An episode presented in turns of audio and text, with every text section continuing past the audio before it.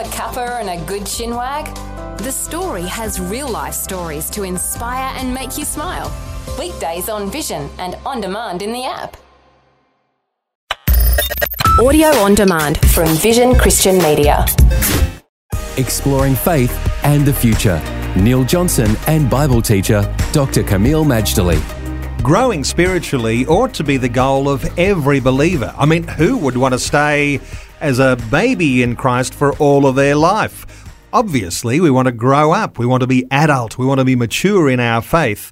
There is a role to play, Kameel, in the local church. Okay, Neil, let's address that issue of spiritual growth, being in God's gymnasium, becoming strengthened, and local church.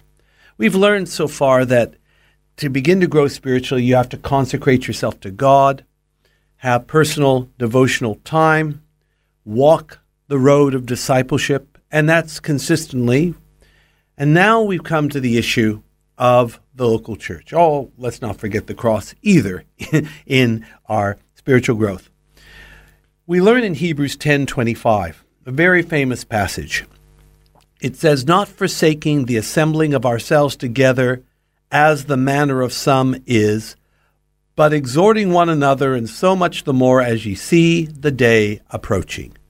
Hebrews 10:25 is a call not to go it alone or be a solo Christian, but to be part of the church.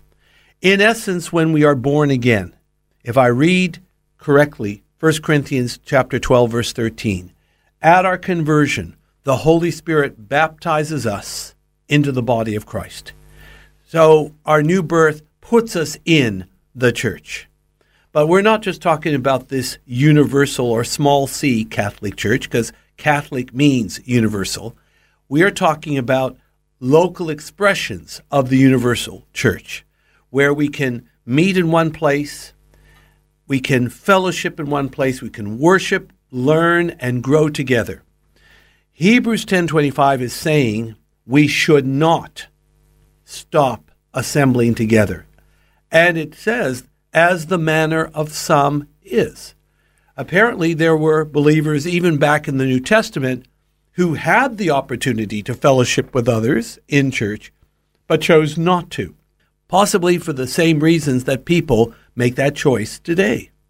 And I guess lower level discipleship, really all it takes is to attend your local church, to be that follower rather than the disciple, but to in fact to give some sort of power to your discipleship, to see that growth continue to increase.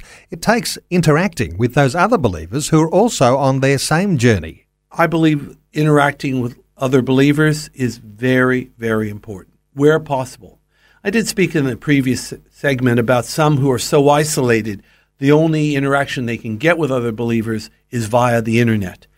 For most people, it's not necessary, or for most people, they do have the opportunity to meet with locals. It is important, but part of the issue sometimes people have is what I would call hyper idealism. Now, I by nature am idealistic. I think everyone should be nice to each other and live by high principles and and we will be happily ever after. But I've also learned as I've matured to have healthy realism. Not cynicism, but realism. We're in a fallen world with incomplete people or people whom God's still working on, including especially people in the church. And that even people who are recognized leaders and they're mature and spiritual, even they, God is still working on. We need to budget that into the equation. There will be flesh found in the church. There will be people who are not always so nice or kind. There will be people even who are nice and kind, but perhaps they had a bad day this day. There can be all that. But as you grow spiritually, you're not going to be easily offended. And in fact, we need to make it part of our maturing goal to stop being offended and to stop being scandalized and traumatized by the failings of others and to start letting everyone, including ourselves, grow in Christ. Faith and the Future with Neil Johnson and Dr. Kameel Majdali from Teach All Nations. For more from Dr. Majdali, including books and DVDs on prophecy, Bible commentaries, plus today's and other episodes of Faith and the Future, go to vision.org.au.